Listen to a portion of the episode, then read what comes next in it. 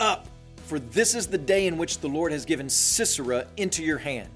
Does not the Lord go out before you? How would you like to hear those words as you slurp your cereal in the morning? Well, that's exactly what Barak heard. And what happens in the following verses is exactly what God promised he would do. He would draw Sisera out. Sisera hears that Barak has gathered up an army and he is preparing for a battle. And when Sisera hears that, he says, Well, I'll give him a battle he will never forget. So Sisera gathers up his army and his 900 chariots of iron.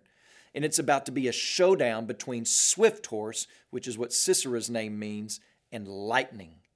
And when the stage is set, Deborah lets out the call and she says, It's time to go to war. Now, one thing that's important to mention is that Deborah does not lead them into war. So, this makes her a different type of judge than the others we find in the book of Judges. Most of the other judges lead out in military campaigns, but Deborah simply encourages Barak to go to war. So thank you, Lord, for women who are not afraid to call the men in their lives and encourage the men in their lives to be the type of man God has saved them to be. And as they go to war, something supernatural happens.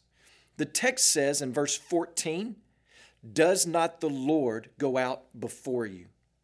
A literal translation would be, Does not the Lord march out before you? And this is how God marched out before them.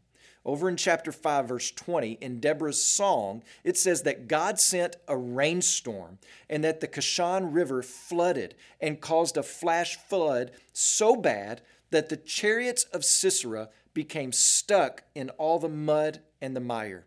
They were sitting ducks for the Israelite army. Instead of mowing people down in their chariots of iron, they became sitting ducks for Barak's army. Do you know what this means? This means that our God is a warrior God who, when He calls us to fight, He goes out before us. What a comfort! What a guarantee of victory over the enemy. So be sure to draw comfort and strength from God today, who goes out before His people to win the battle on our behalf. This was ultimately done at the cross with Jesus. He went before us in our place to face our greatest enemy, Satan. He took the blows we deserve for our rebellion. He died the death we deserve for our defiance. And he rose from the dead, defeating Satan, sin, and death on our behalf. So continue to walk with Jesus day by day. Today, when you pray, please pray for Larry and Tammy Wood, our missionaries in the Ukraine. And also remember the Romanian Life Word broadcast heard in Romania.